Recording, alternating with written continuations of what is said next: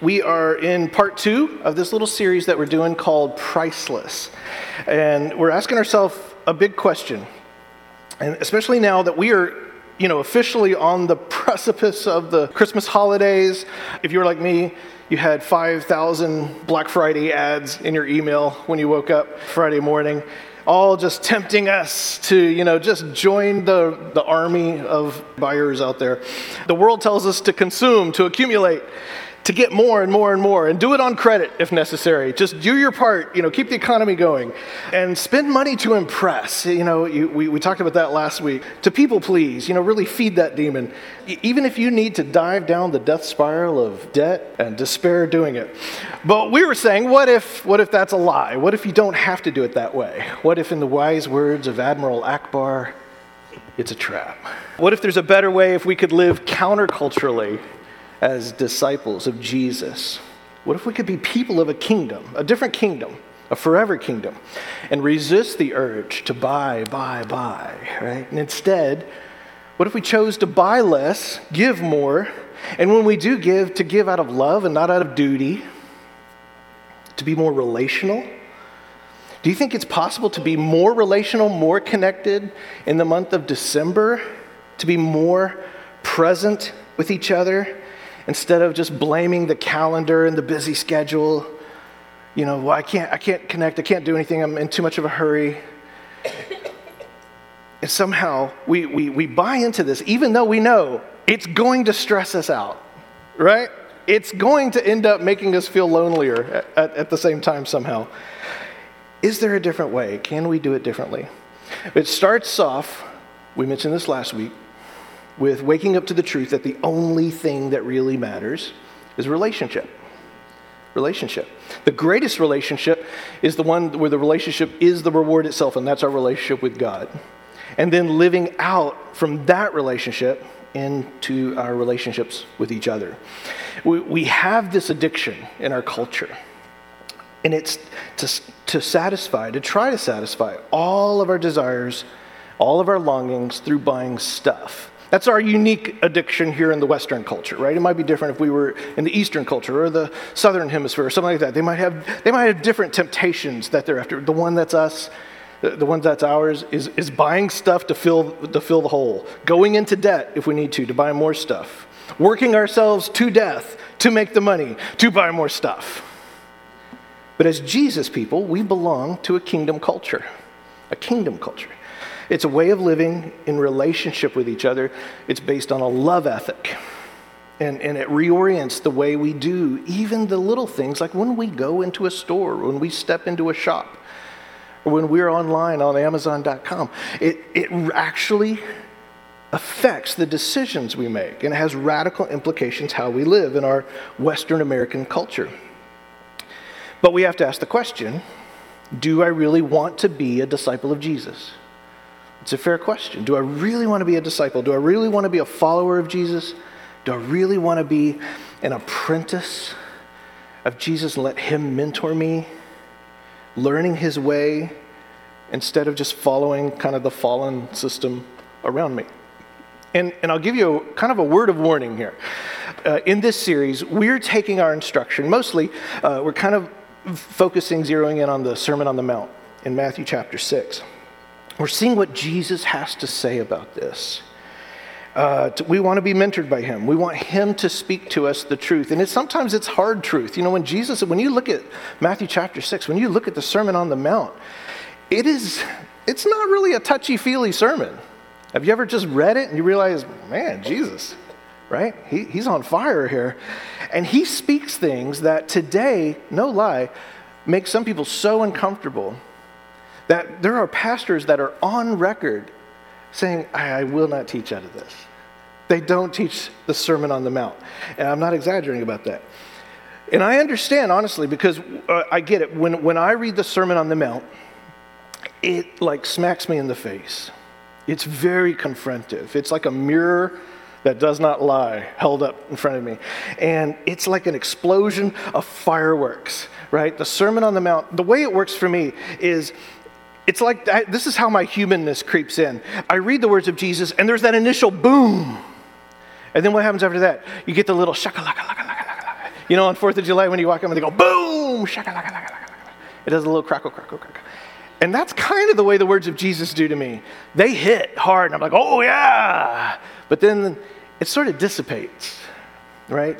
They, they hit me with a punch, but it crackles and dissipates away. And what I've learned that if I really want to be mentored by Jesus, if I, whether I'm, you know, reading it myself or listening to a sermon or listening to a podcast or read a book or something like that, if I want to be his apprentice, then as soon as I get that boom, that conviction of the Holy Spirit, I, I say, I've got to act on this. I got to do something. Right now, I need to immediately put like lasting frameworks in place in my life. And I need to get a community around me who will hold me accountable. Because what I've noticed, just to be honest, is those, those words, those booms, they have a limited shelf life for me. Uh, it hits hard, I get that conviction, and then it dissipates. And I start to live like a product of my culture again. Uh, it's, almost, it's almost a daily decision to wake up and decide today I am going to live for the kingdom. I'm going to live for Christ. And it's why we come back to topics like this. It's why we do this uh, every so often. Uh, you know, some of us might be thinking, like, didn't we cover this like two years ago? And that's why we come back. Because there's a boom and there's the shaka laka laka laka laka, right? And I have to choose to act on it. And I'm trying to get you, while that impressive boom happens, get you to take a step, right? Or it won't do us any good, and we slip back into normal culture. And it's just true. It doesn't make us evil, it just makes us human. Um, you know, as Christians, we are a, a peace and a joy movement, right? We are disciples of the Prince of Peace. How, how often is Jesus called that in the Bible? The Prince of Peace. We are taught by him to live in peace, not to worry. And if I taught a sermon this morning on worry, you know, it'd be like the boom. And you'd be like, yeah, I'm not going to worry anymore. But man, there's a Monday morning coming right? And pretty soon I find myself slipping back into anxiety and fear and even making decisions based on worry about tomorrow. As, as Christians, we're a forgiveness movement, right? We're a reconciliation movement. Man, we are told that so many times that we just need to be like forgiveness machines. But I find myself over time starting to hold a grudge against this person or that person. We're a love your enemies movement. And I find myself over time drifting back from some of those fundamentals, you know, that we're to hold to. So we always need to come back to the basics. That's why we come back. We challenge ourselves uh, to, to be boldly honest with our own hypocrisy. This is a verse right here. This stood out to me this week. It always does whenever we come back to a topic like this. In Hebrews 13, he says, Keep your, eye, keep your lives free from the love of money and be content with what you have. Because God has said, Never will I leave you, never will I forsake you. Man, God is enough for us. God is enough for you. So be content with what you have. Be content with what you have. In fact, let's just say that together. Will you say it with me? Here we go. One, two, three. Be content with what you have. I will be content with what I have. Now, when you say that, what you're, you're tapping into is a, a very countercultural revolution, you know, within the society. You're, you're saying that I live in this world, but I'm not of it. This is how the kingdom culture, the culture of Jesus Christ, how it takes a stand within the, this world to say no to that which would distract us, which would distract us from being part of his kingdom. I will be content with what I have. I will practice contentment. That's, that's revolutionary, uh, given the, the time and the place that we live in. Uh, the, the early church practiced this in radical ways, and we're going to look at that this morning. Let's dive into today's message. Last week, we, uh, Jesus challenged us against, if you remember, doing things to be seen. And, uh, you know, sometimes we think, oh, I don't do that, but w- there's ways that we do that subconsciously. We do things to be seen. We talked about the discipline of secrecy or the discipline of hiddenness that we can practice. That's like an antidote to that. Um, and today, Jesus is going to address something else that we might struggle with, and that is our addiction to making our life uh, all about security and safety and comfort. The addiction to comfort. I want treasure because that will create for me a sense of security. So we're in Matthew chapter 6. Let's go there. Um, and uh, we'll start in verse 19. This is Jesus. He says, Do not store up for yourselves treasures on earth where moth and what does your Bible say? Rust. Someone says rest. Yeah. Um, uh,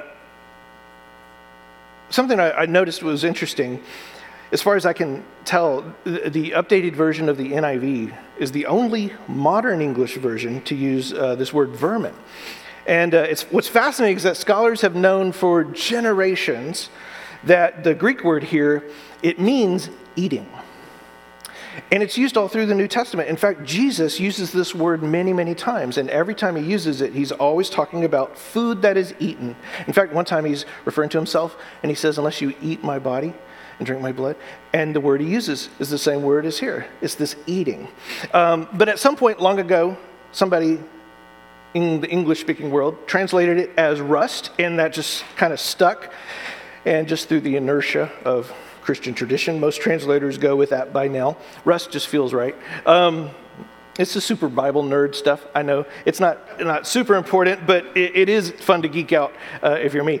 Uh, but in the earliest transcripts of this, it's moths and the, the Greek word is brosis, and it's some kind of consumption, some kind of eating, which you know when you think about it, rust works, right? Because that's kind of a consumption, a dissolving of the things that you hold on to. Regardless, uh, the, meaning of the Greek word here is that here on earth, the point is that here on earth, treasure is always fated for consumption, right? For it's a wear and tear that, that eats away.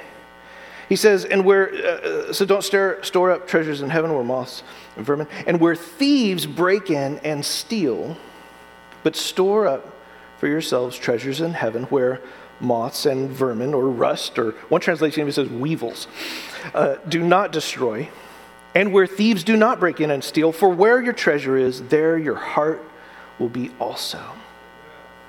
Now, uh, Jesus' point here is not don't buy yourself anything new. He's not giving a command. Don't buy anything new because it'll just break down, you know, or break, it'll break down. Uh, he's not saying, look, uh, sure you can go and buy nice clothes, but you'll just have moth holes in them a month from now. Because we would just say, well, I know how to guard against that, right? I buy mothballs or something like that. We would say, well, I have a solution. I'll just keep buying new clothes. Uh, and, and his point also is not, you know, don't buy anything because you're going to get robbed. So don't buy anything. No, his point is again, this is Jesus. He's the rabbi. He speaks in these rabbinical ways. His point is focus on what is eternal.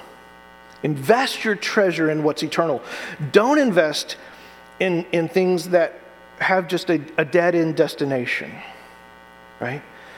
Because let's face it, you could buy new clothes and, and you can buy nice things, and you may go your whole life and they never get stolen, right? Uh, they may look good for years and years and years, and then when they, they don't look anymore, you can give them away. You can feel really good about yourself because you gave them to charity, and then you can go buy something else. So when you think about it, we can really easily reason our way out of what Christ is trying to tell us if we don't understand what he's saying. And his point is this rather than investing in temporal things that have a shelf life, why not invest in things that are eternal? And what is this treasure in heaven? It's relationships. Relationships. As we said last week, everything comes out of relationship. Everything that matters is about relationship. And if it's not about relationship, it really doesn't really matter. Relationships hold all things together. Relate, uh, to relationship, we will return for, for judgment and for fellowship. Relationship is what we are made for. And there is no greater reward than more and more of the love that God has given us, that the, the love that God is. And so our treasure in heaven is intimacy with, yes, the Almighty, but also it's intimacy with the people that we bring with us. And Jesus says this super clearly in Luke chapter 16 when he says, I tell you, use worldly wealth to gain friends for yourselves, so that when it is gone, you will be welcomed into eternal dwellings. Now, that's an odd one. Uh, when I was younger, I remember reading this and thinking that is a really weird thing for Jesus to say, right? Use worldly wealth to make friends for yourself? Is that like, so I'm like bribing my friendships, right? Like, hang out with me and I'll buy you a Coke? What is he, what is he saying? How do I work this out? Again, what Jesus is saying here, in his cool Jesus y way, is invest the stuff that you, you've got into what lasts forever. Invest what you have into what lasts forever. Take the stuff that doesn't last forever, invest it in the stuff that does last forever, which is relationship. And when you go into eternity, your treasures will be there. The people, the relationships you invested in, they last for eternity. So start investing in those relationships now. It's beautiful. Now, uh, let's go back to Matthew. Next, what does Jesus say? He says in verse 22 The eye is the lamp of the body.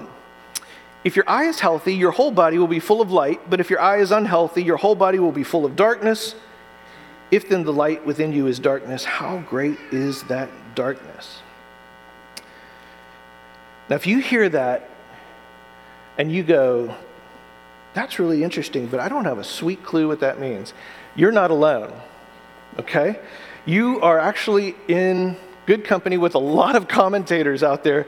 Uh, for generations, people have said that this is the most cryptic and difficult to understand passage of Jesus, and we just read it. There it is. And we go, the eye is the, la- first of all, the eye is the lamp, right? Like light shines out of our eyes. That doesn't sound right, right? Isn't the eye more like a window that light goes into? How is. The key here is reading it in its historical Jewish context, okay, which takes a little bit of digging, but I did the digging hard work for you, so here it is. Because we're not first century Jews living in the ancient, you know, Near East, are we? Right? So we, we have to know, well, what did they mean when they said this? When Jesus says that the eye is the lamp of the body, he seems to be saying there's something about your gaze. There's something about what you focus on, what you gaze at, that has the ability to illuminate your life. Your focus can actually be the lens that illuminates your life. And he says something really interesting. He says, if your eye is healthy, and there, that's one translation. Uh, the word there in the Greek means single, as opposed to double. Um, it's the Greek way of saying if you, if, you know, if you don't have double vision, if you have single vision, like I have when I take these off, there's so many more of you now, right? But when I put this, on, oh, okay, it's, it's, it's just us. Um, so if your eyesight is single, uh, the word can also mean simple. Uh, which means not complex. So if, if your sight is not complex, if it's not complicated with other things. So if your eye, what you're focusing on, is singular, clear, not diluted with many distractions, that'll keep you focused, Jesus is saying, and, and light up your entire life. But then he says something interesting. He says, if your eye is unhealthy, the word literally is evil. If your eye is evil, there. If you have an evil eye, uh, that's going to bring some serious darkness. Now, what does it mean to have the evil eye? What's fascinating is a lot of cultures use that phrase. Have you ever heard that? Like someone gave me the evil eye? There's a lot of cultures all around the world. It's like all these different languages, they all say that phrase. What's interesting is that in most of them, the evil eye is a look that you give someone to like kind of hex them or something to like put a curse on somebody, you know, like that person gave me the evil eye, like they willed something, something bad on me. In Jewish culture, the same phrase gets used. It's in Deuteronomy, it's in uh, the Proverbs, but the evil eye means something a little different. Within Jewish culture, the evil eye is when you practice covetousness, right? One of the Ten Commandments. Uh, when you look at somebody because you want what they have, you're jealous of what they have. And so, from the Jewish perspective, you're not cursing them. The evil eye is a way that you curse yourself. To have the evil eye is to curse yourself with jealousy and envy and covetousness because you make yourself frustrated with what you don't have. You fill your soul up with envy and with jealousy. So, Jesus here, if, if we're first century Jews and we're listening to Jesus, what we hear is when your eye is single, it's simple, not double sided sighted. It brings light into your life. But when your focus is on envy and jealousy and what other people have, you're cursing yourself and you're filling yourself with darkness. And he says in verse 24, No one can serve two masters.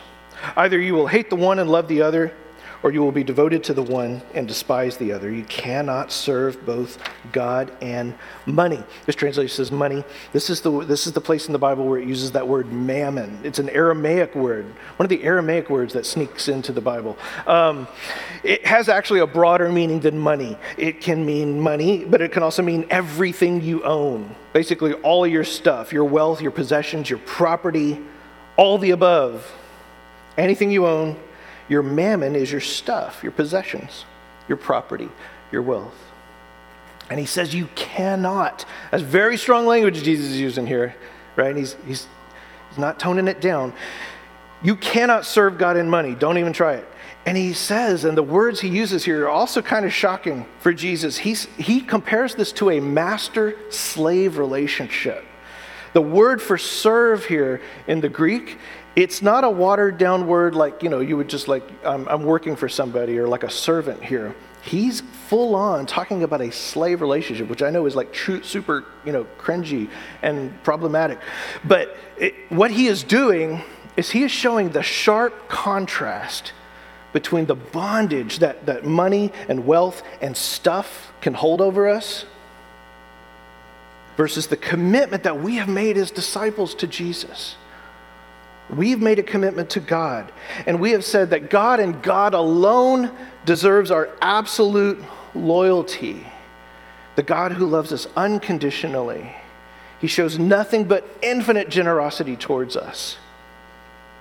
This God, nevertheless, is unable to share with us with he, he will not share us with another master called money.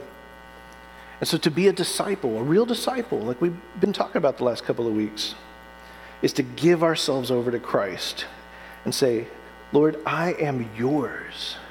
I am yours and yours alone. I give my life to you. Teach me how to live. I don't want to serve, try to serve you and mammon. And then, even with all of this, the strong message against, you know, letting money and mammon be our, be our master, he even goes on to say that money itself is not the evil thing. It's not evil. Money can be a tool, right? Wealth can become a tool if we, if we have our wisdom. And our, our stuff can be our tool.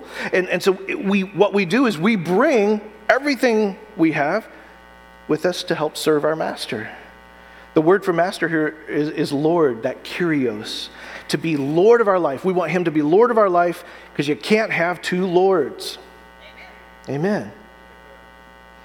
But when we learn to make Jesus our Lord, not just our Savior, but our Lord, truly allow Him to be Lord, the Bible says that there are appropriate uses for our wealth. So, this is good news. The New Testament, in fact, mentions that I could find at least three ways you can use your wealth appropriately as citizens of the kingdom of God, and they are to give appropriate care for one's family, to help those who are in need, to support the spread of the gospel. These are three ways, specifically throughout the New Testament, it mentions. There are some script, scripture references there on the screen. Um, you can look it up later if you want to snap a picture with your phone or something. We won't work through all of these right now just for time's sake. But I do want to look at one of these examples, and that is number two, they're helping those who are in need. The early church in, in the New Testament, they lived intentionally simply so that they could give away lots of money. It's, it's, it's amazing. There were church leaders, there were church people who were just part of the congregations who uh, Paul would refer to, who were business owners, who were successful at what they did. Some of them were laborers. They were all different, they all came to the same, same church. And, uh, but they would live purposely, simply, so they could give away lots of money. And they would especially do this when there were Christians in different parts of the empire uh, who were going through harder times than they were.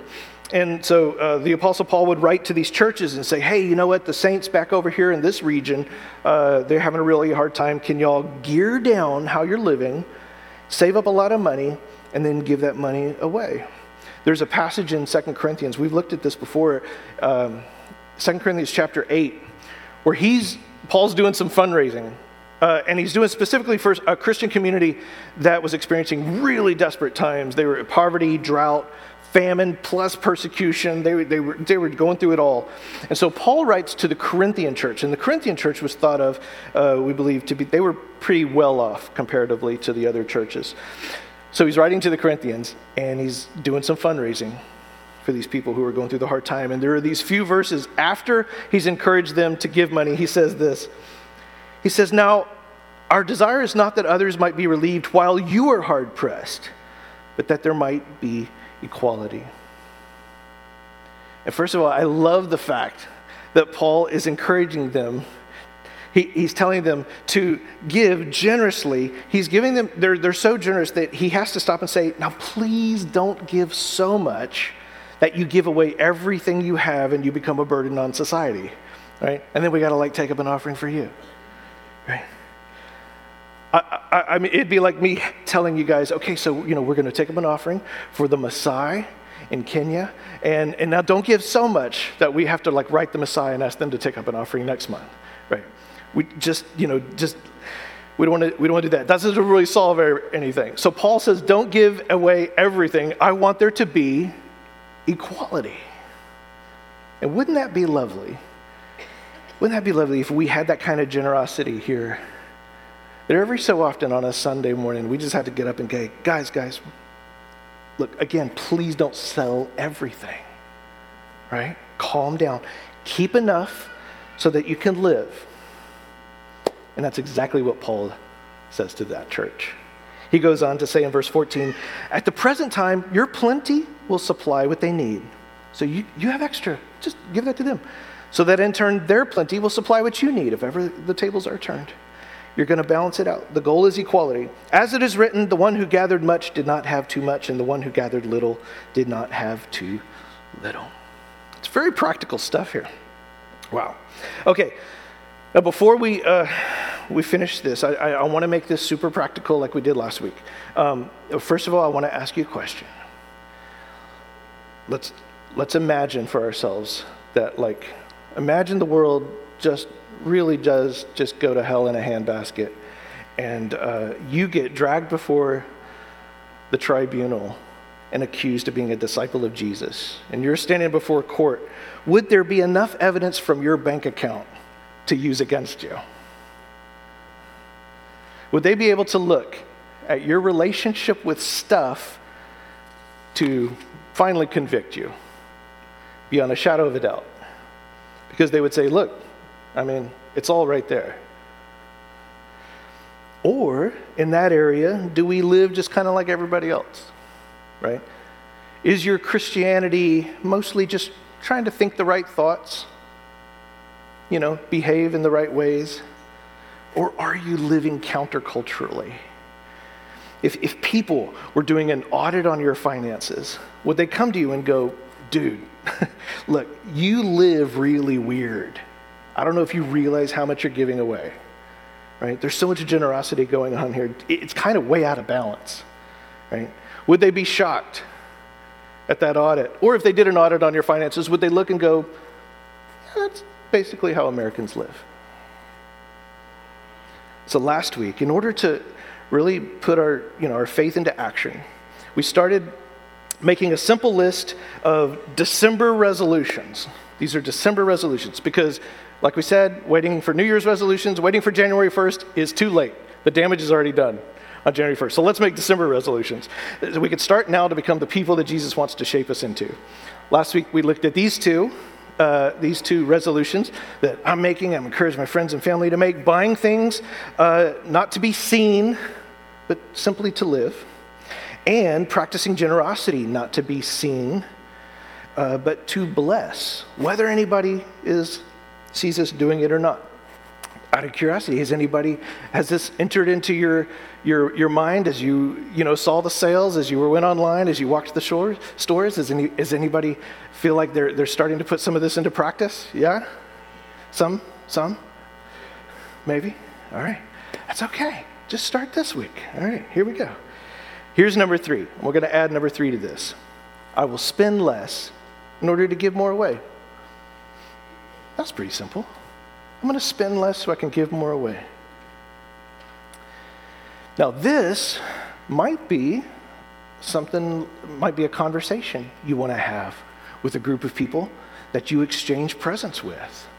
That might be a, good, good time to get together, you know, and uh, in small group or however you do it, and you, you just talk about, hey, what if we exchange less and we give more away?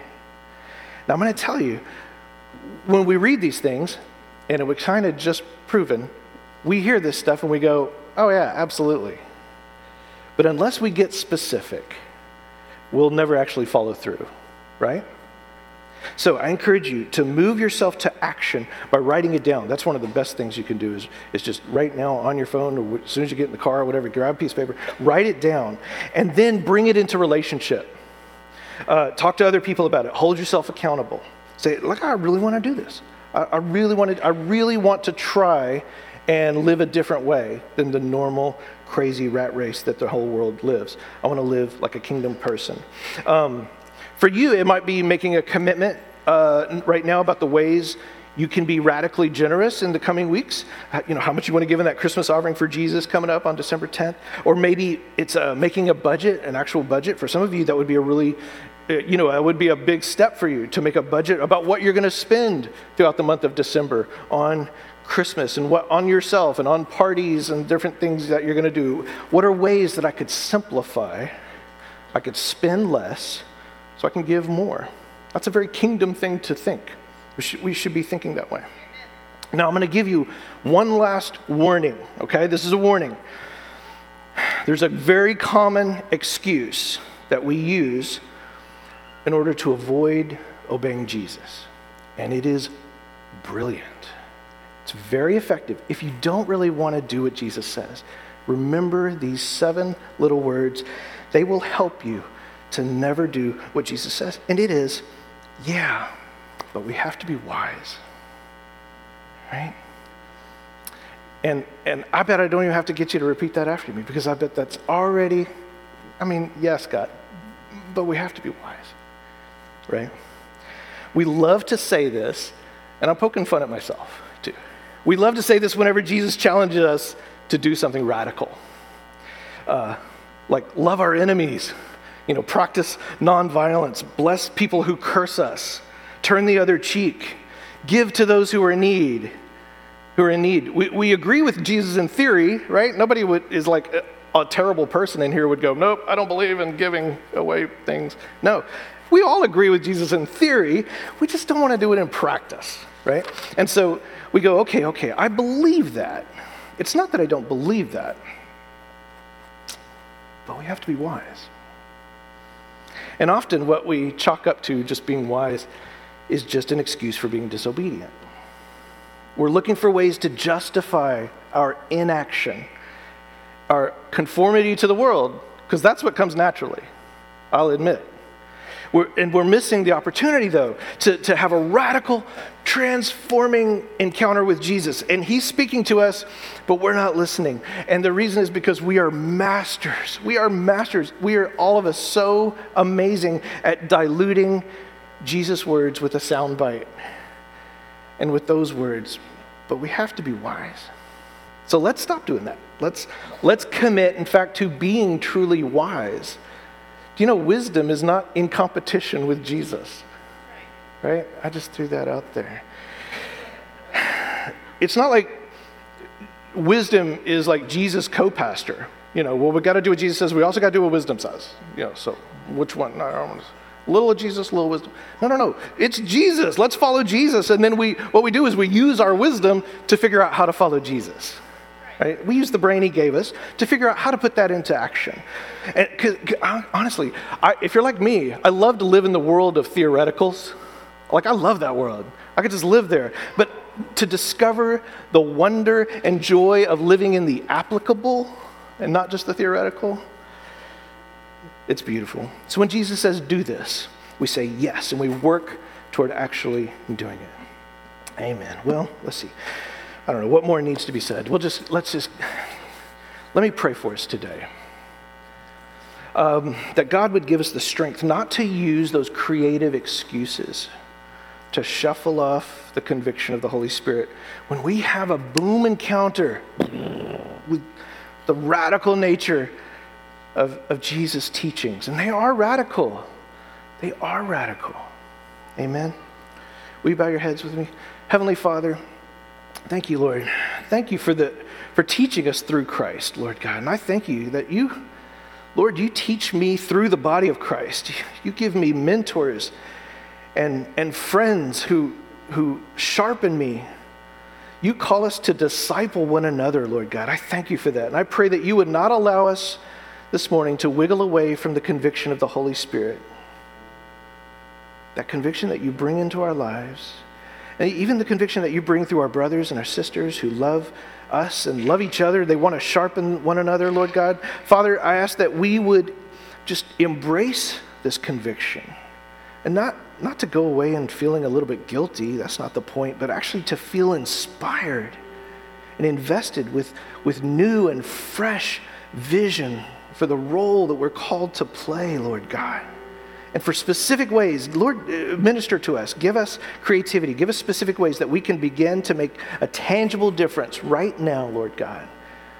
And in turn, experience peace and joy and, and excitement and fellowship together that we've never experienced before. Help us to see the ultimate joy and peace that awaits us, Lord God, if we just will leave behind the habits of our culture reject the gods of this world, and make you, and you alone, the Lord of our life. Thank you, Lord. Speak to us now. In Jesus' name, everybody said, Amen. Amen. Well, will you stand to your feet with me as our prayer partners come forward? They're coming forward. If there's anything that you would like someone to pray with you about today, they would love to pray with you anything going on in your life. If you need a healing, you're looking for a financial miracle, maybe you're hearing this and you're like, I, there's something here that's compelling. I want to be able to live this way. I'm kind of too scared to even take that step. I want to want to live this way. How many of you are like that? Like, I want to want to do that. Come forward and let these guys pray with you. They would love to pray with you and just ask the Holy Spirit to just minister to you and, and give you that courage to follow Jesus, to really follow him in practical ways. If you want to say yes to Jesus, maybe today is like the first time you'll ever have really said yes to Jesus. They would love to lead you in that prayer as well because they love Jesus and Jesus loves you. So come and let them pray for you. My friends, may the Lord bless you and keep you. May he make his face to shine upon you and pour out his mercy in this day that we're living in. Grace and peace be with you.